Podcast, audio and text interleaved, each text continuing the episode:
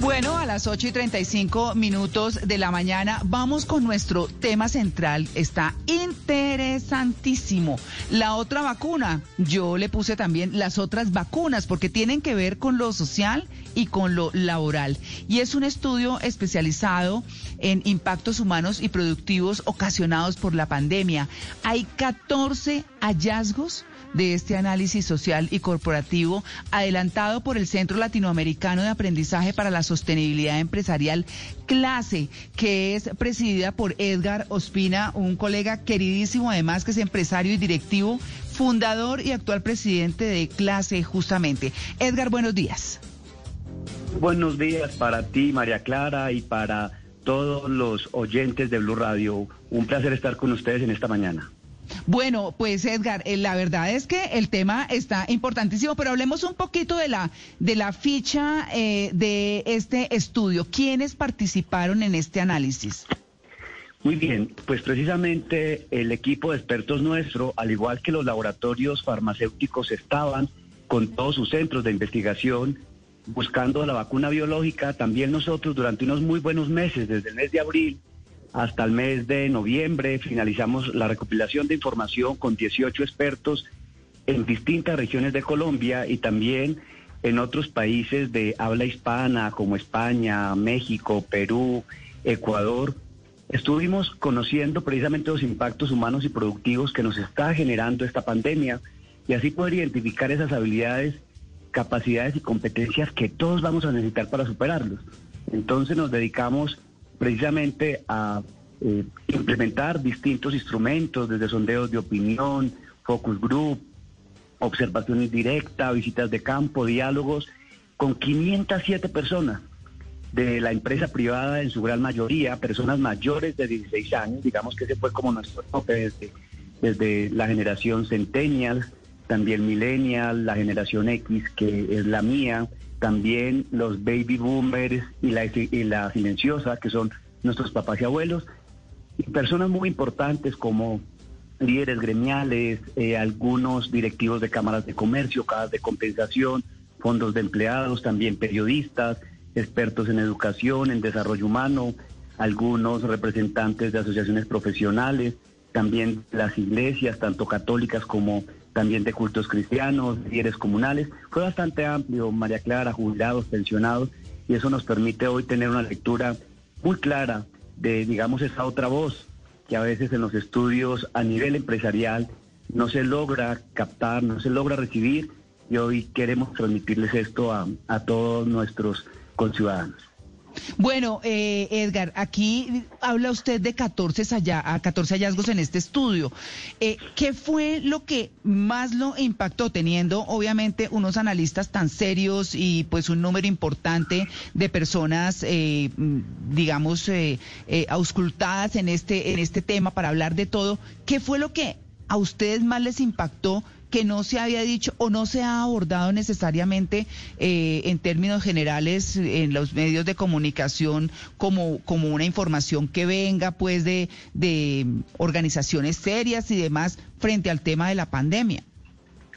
Yo diría, María Clara, que fueron varios temas, pero quizá lo que más nos ha inquietado es cómo estos temas socioemocionales, psicoafectivos y productivos, a pesar de que se han venido transmitiendo como noticia, no, las personas no están encontrando una verdadera respuesta, por ejemplo, eh, acciones que les estén permitiendo mitigar impactos. O sea, estamos hablando de la violencia intrafamiliar, porque eso es claro y lo muestran múltiples estudios, pero no se están viendo son los planes de acción. ¿Cuáles son los planes de acción que tiene cada ser humano, cada familia?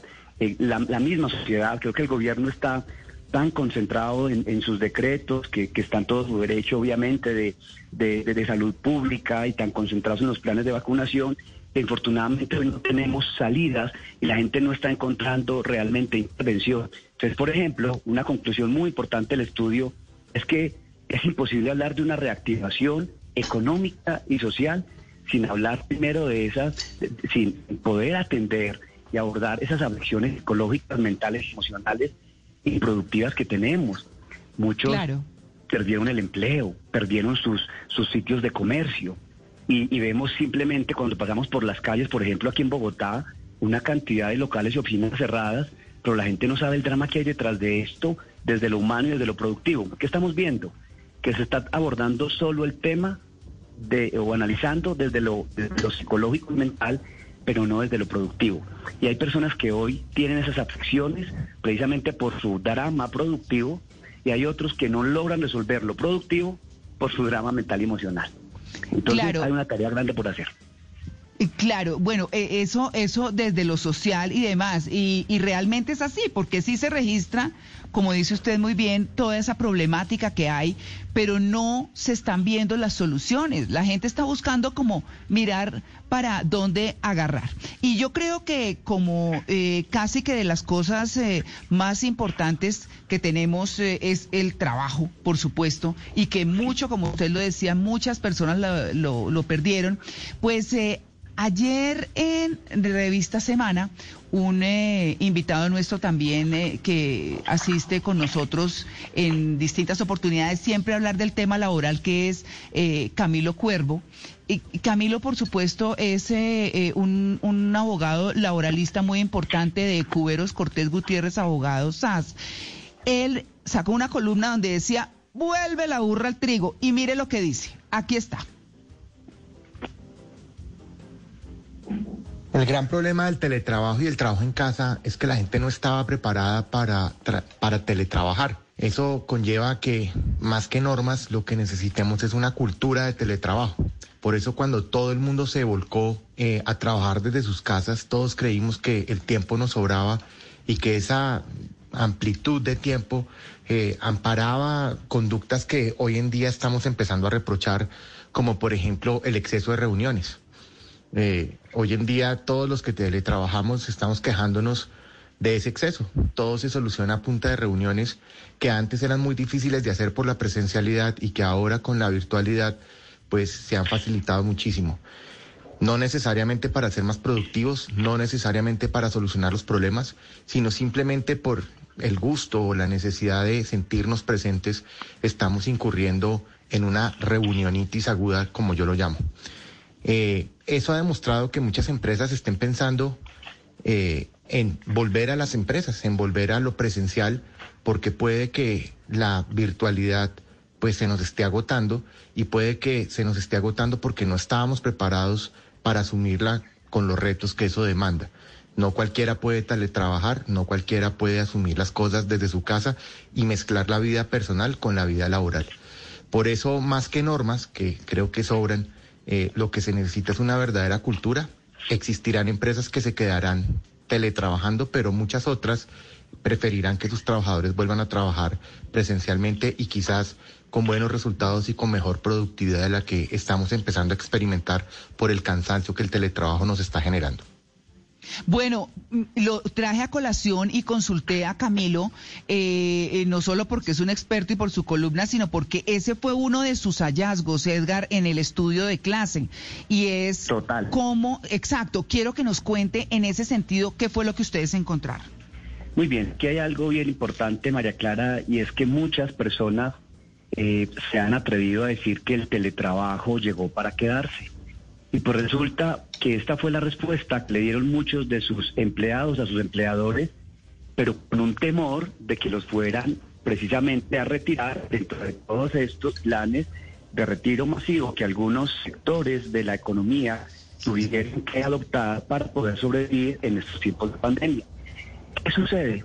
Que si ustedes empiezan a hacer un análisis mucho más riguroso y más desde lo humano y desde lo comportamental debemos entender, por ejemplo, esta señora que nos planteaba en el estudio, que para ella era muy dramático levantarse desde muy temprano y estar pendiente de sus hijos, pero no solo eso, pues porque hace parte de su labor como mamá, sino que luego ir a su habitación, cambiarse, ir a la cocina, preparar desayuno, desayunar y luego pasar a la sala a trabajar y luego devuelvas a hacer lo mismo y que estaba pasando muchísimo tiempo ya en su casa, que era su lugar sagrado de descanso, de encuentro y que se convirtiera ahora en un lugar que ya ella no deseaba con tanta, digamos, con, con tanta gana el, el Estado.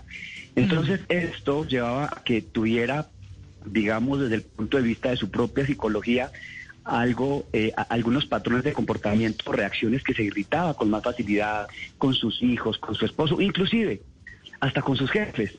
Y hmm. otro caso muy fuerte que no sé si algunos de ustedes tuvieron la oportunidad de, conocerlo porque fue publicado, de la señora que mencionaba que a las 3 y 30 de la tarde estaba su hijito de 6 años precisamente eh, en su casa y infortunadamente entra a su habitación, interrumpe una reunión y por allá el jefe luego la regaña que qué hacía su hijito interrumpiendo una reunión directiva tan importante. Y luego ella, de pensar, le dice, oye, pero es que eh, quien invadió el espacio de mi hijo fue la empresa, no fue mi hijo, porque él estaba en su, en su casa, en su hogar. Esos casos se repitieron demasiado y muchos, de verdad que, que además no solo, y, voy con un punto que es más delicado aún, y, que me uno al mensaje de, de Camilo, y es cuáles son las afecciones a nivel visual auditivo en nuestra piel al tener tantas horas de estar en reuniones virtuales ante pantalla del computador, de la tablet, del celular y luego tener inclusive algunos que estudiar virtual. O sea, esto es algo que sin lugar a dudas eh, nos está generando unos efectos. Ojalá las personas se dieran cuenta. Yo hablaba con el oftalmólogo y me decía, Edgar, los orzuelos que van a empezar a salir ahora van a ser muchísimos. ¿Ah, sí? Esa es una. Claro, es que a mí me pasó, María Clara. Y cuando yo hablaba, precisamente eh, eh, con, con especialistas me decían, esa es una de las secuelas de tener tanto tiempo nuestros ojitos ante pantalla. Inclusive papás y mamás echándoles el protector solar, el solar a los hijos antes de, conectarlos a sus clases. Y es que ya cuatro horas al día de estar uno expuesto en pantalla, seis horas, ya es fuerte y algunos están hasta 12 y 14 horas. Y no están pensando en cómo nos va a pasar cuenta de cobro nuestro cuerpo al tenerlo expuesto ante tanta radiación tecnológica. Claro, fíjese, claro, Edgar, fíjese que, que, nuestra productora, por ejemplo, la semana pasada tuvo conjuntivitis y un orzuelo, y se lo he escuchado a muchas personas. Y eso es parte, claro, eso es parte de, de, todo esto, por supuesto, pero, pero yo quisiera, eh, para, para, para cerrar el tema más adelante, que habláramos justamente también de las empresas que, que, que, pueden hacer, porque la verdad es que, bueno, ya frente a lo que usted contaba de el niñito que se metió en la reunión, pues aquí han oído ladrar mi perra, pasar las avionetas, oír pasar las avionetas de Guaymaral, o sea, no hay nada que hacer, el ruido de la casa se metió. Entonces, esas son cosas que, que que Pasan vendiendo mazamorra. Sí. Mazamorra paisa, sí. Total. Pero además voy a tener otra conclusión más fuerte aún. La voy a contar, que esta es la que más preocupa. Sí. Conectividad tecnológica no es sinónimo de conexión humana. Y sin esta última es imposible alcanzar resultados de alto impacto y sostenibles en el tiempo. Me decía un alto directivo del sector tecnología, el sector tecnología tenía entre el 3 y el 6% de índice de rotación de sus empleados altos directivos durante un año. En pandemia pasó al 27%. Los altos directivos que estaban, o sea, hoy la fidelidad, estando desde casa, no tienen el mismo sentido de pertenencia, o lo que llamamos el mismo engagement, y la gente puede tener otras conversaciones con otras personas que les van a contar de otros beneficios y van a empezar a rotarse mucho más el talento. Y ustedes saben lo que significa hoy que un alto directivo de un sector tecnología que lleva 18 años se me lo lleve la competencia. Y ah. esos riesgos se van a dar. Y también hay temas aquí de confidencialidad. Imagínense una discusión que yo quisiera tener con mi gente, lo puede ser malinterpretado por mi esposa, por mis hijos, por, por, por mis papás o, por con quien yo viva. ¿Sí ven? Entonces, estas cosas también, la intimidad corporativa va a empezar a perderse. Los famosos WeWork son divinos, sí, buenísimos, súper cómodos. Pero allí empieza la gente a tener otro tipo de conversaciones, a socializar de otra manera e inclusive es muy complejo mantener confidencialidad. Yo, por ejemplo, me iba a un lugar y tenía que estar muy atento quién estaba a mi lado para saber si podía entrar a esa negociación con el cliente o hablar, por ejemplo, del manejo de una crisis con un cliente nuestro que eh, tenía implicaciones legales y que cualquier información que se filtrara seguro que iba a tener repercusiones hacia el futuro. Entonces, estos lugares de, oficina no solo son muy necesarios y pertinentes para el nivel de concentración, de socialización, sino también para poder cuidar la confidencialidad y poder promover esa cultura de clima. A mí me parecía bastante simpático después de haber pasado eh, eh, este año compañeros que haciendo estudios de clima y de cultura. Digo, ¿pero de qué clima van a hablar? Si es que el clima que está... Haga, haga clima en la de casa. impactos humanos de pandemia, otra cosa. Sí. El termómetro en la casa, a ver cómo está el clima, ¿no? Pero eso es por un, la- por un lado. Y por el otro, Edgar, he visto en noticias, eh, Caracol, mm, que están creando en unos espacios de coworking y vi una noticia, había un sueco o un, suizo viviendo en Colombia, el tipo habla español, con acento español, feliz viviendo. O sea, gente que dice, oiga, un momentico, ¿cómo así que la rienda es más barato en Colombia? Se están cambiando de país, hay una rotación de gente y se están viniendo, digamos, a Colombia a unos sitios eh, ecológicos divinos donde le dan comida, dormida, toda la alimentación perfecto y están pegados a la naturaleza. También ahí mismo en el noticiero vi una colombiana que estaba con su eh, van viajando por toda Australia pero seguía trabajando. Entonces ya no estaba en la oficina, pero estaba en el mundo. No, pues aquí mirando pájaros y mar y todo, pero trabajando muy juiciosos. Total. Y aquí hay algo, me gusta mucho lo que acabas de mencionar, precisamente porque es muy importante reconocer que todas estas dinámicas obviamente van a ser muy particulares para los distintos eh, se- sectores o tipo de empresa. O sea, no es lo mismo aquellas empresas que exigen una presencialidad total, como puede ser una empresa industrial productora, aquellas que de golpe son mucho más comerciales o están en otras áreas donde realmente se puede hacer un trabajo remoto como el que me estás comentando hay sectores e industrias que quizás no lo van, no se va, no se va a dar. Ahora, también nos dimos cuenta que los impactos humanos y productivos empiezan también a tener una, digamos que eh, un- un- un- unas, un- un- unas variables que eh, o unos aspectos que lo hemos llamado nosotros como los factores que determinan esa disposición y tiene que ver, por ejemplo, con el género. No es lo mismo la mujer y el hombre, y ojo, con, sus, con su forma de pensar, de comportarse, de vivir. Igual pasa con generación, no es lo mismo los centennials y millennials, la generación X y la generación baby boomers y silenciosa desde el punto de vista de lo que significa para ellos trabajar remoto o trabajar en teletrabajo o hacerlo en, en- en el espacio de su, de, su, de- de su empresa, o por ejemplo el nivel educativo de escolaridad. Eh, vimos también la experiencia de vida o los niveles también de, de- de- de evolución mental y emocional, inclusive hasta espiritual. Aquí hay temas que debemos eh, considerar y como somos una humanidad que debe ser solidaria y poder construir a partir de la diferencia, entonces estos casos me parecen buenísimos lo que acabas de mencionar, pero darnos cuenta que también la cultura, las realidades sociales, psicológicas y demográficas marcan. Y de golpe hay culturas de otros países que tienen una manera, por ejemplo, los americanos son absolutamente eh, técnicos, mecánicos, r- racionales, pero esta es una cultura muy emocional, esta es una cultura muy cercana, muy cálida. Entonces, volvernos gringos de la noche a la mañana como que no, y hay flautas que suenan allá muy bien, pero no suenan tan bien acá. Entonces nosotros Sí. no podemos seguir esos patrones como tan, de forma tan, tan, tan estricta. De acuerdo.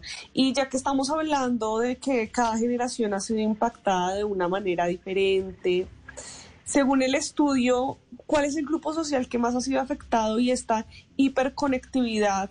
¿Cómo ha afectado a las diferentes generaciones, a los millennials, a los centennials, a los baby boomers? Pero además de eso, los proyectos que se han dejado en pausa a quién han afectado en su mayoría, porque, por ejemplo, las personas que pensaban viajar al exterior para un trabajo, para hacer un estudio universitario o para cualquier otro tipo de negociación social, ya no lo pudieron hacer, están en pausa. Las personas que se querían casar también lo tuvieron que pausar. Las personas que querían tener hijos también lo tuvieron que pausar. Entonces, ¿a qué grupo ha afectado más todo esto que ha pasado? Excelente pregunta y creo que ese fue uno de los grandes propósitos nuestros dentro de, de- este levantamiento. Tenemos tres grupos generacionales. Los primeros que los llamamos nosotros los nativos digitales, que son los millennials y centennials. Estos eh, jovencitos de 16 años, que fue donde empezamos, digamos, a hacer el, el estudio, que algunos de ellos ya están en la universidad, algunos de ellos están empezando su vida laboral.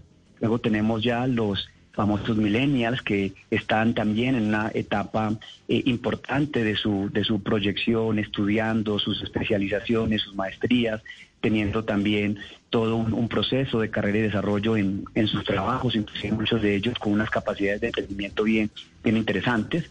Luego tenemos la generación que llamamos nosotros los migrantes digitales, que no somos nativos, que es la mía, la generación X, que somos estas personas entre los 35, 36, 55, 57 años más o menos.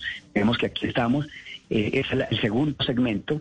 Y el tercero, que lo hemos llamado eh, los turistas digitales, que son nuestros papás y nuestros abuelos, llamados los baby boomers o generación silenciosa.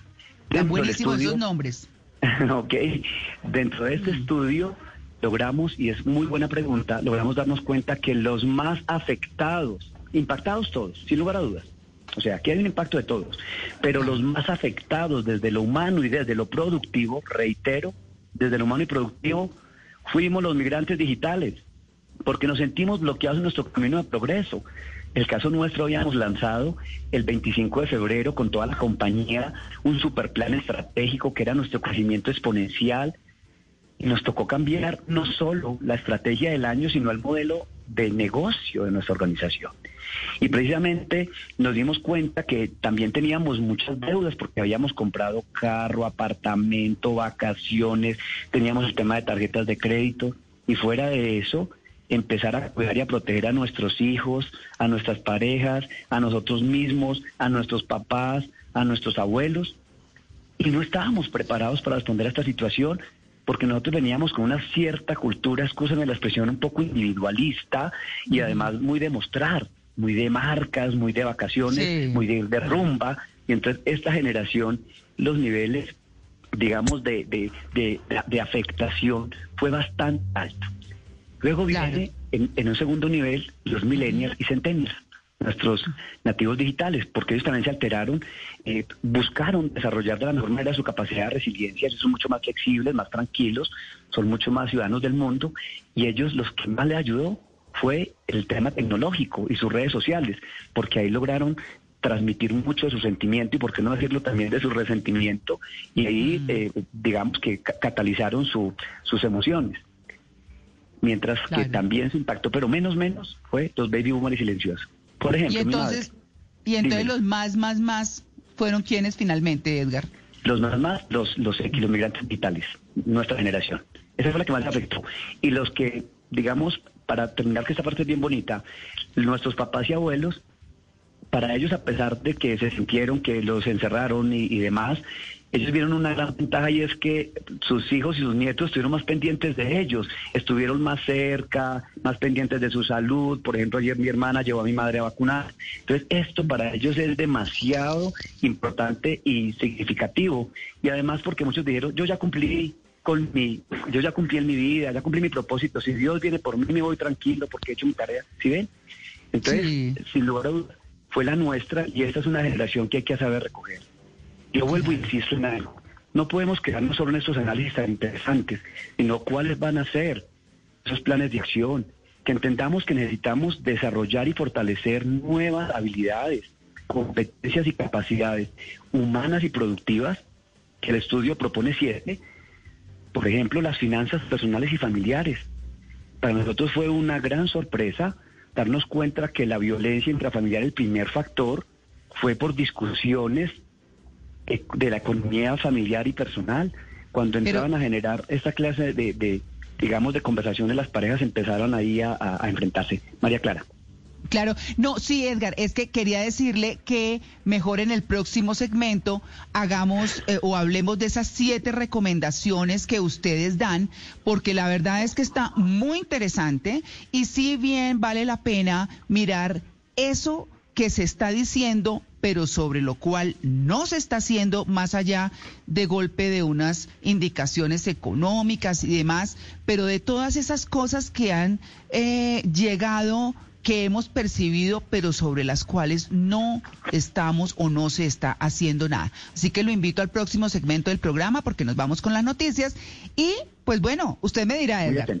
Perfecto, ah, me parece perfecto. Aquí nos quedamos para seguir avanzando. Mil gracias, claro que sí. Bueno, muy bien. 8 y 59, ya regresamos. Estamos en En Blue Jeans de Blue Radio.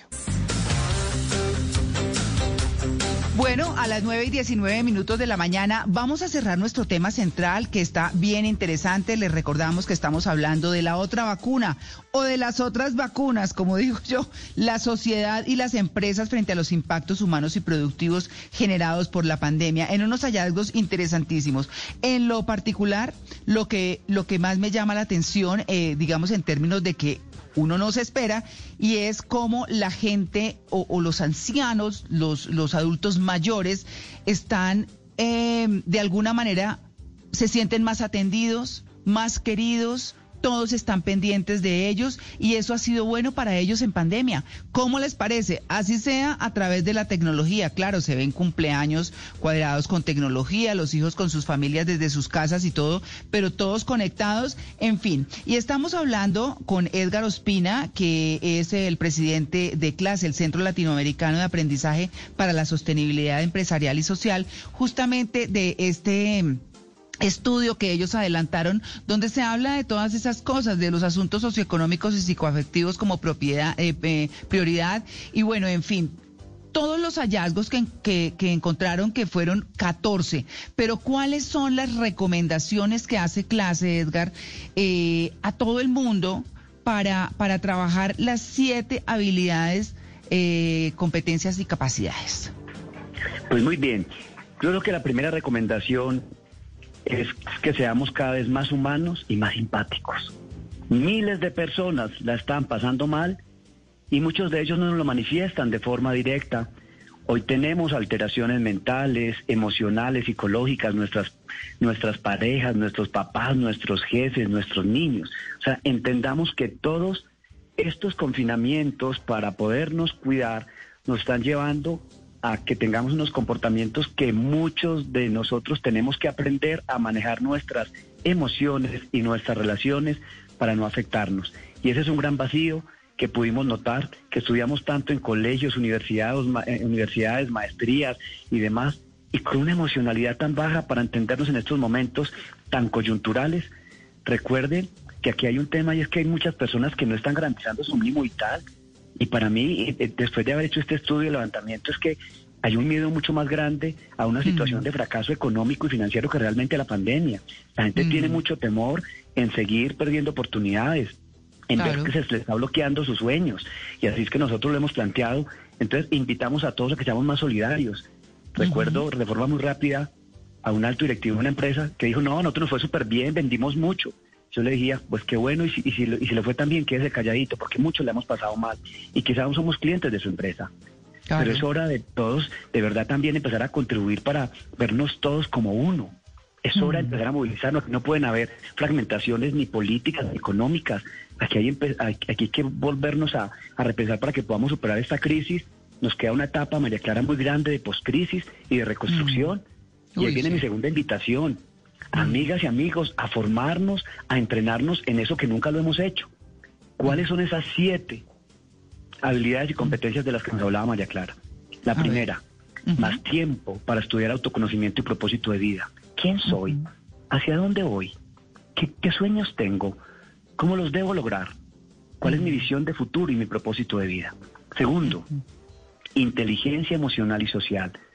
Entender mis emociones, entender las emociones de los demás, y tener cada vez más empatía y más eh, eh, capacidad para conectarme. Recuerden que conexión es la mezcla perfecta entre comunicación, relación y emoción y es hora de despertar ese, ese, digamos, ese sentido en cada uno de nosotros.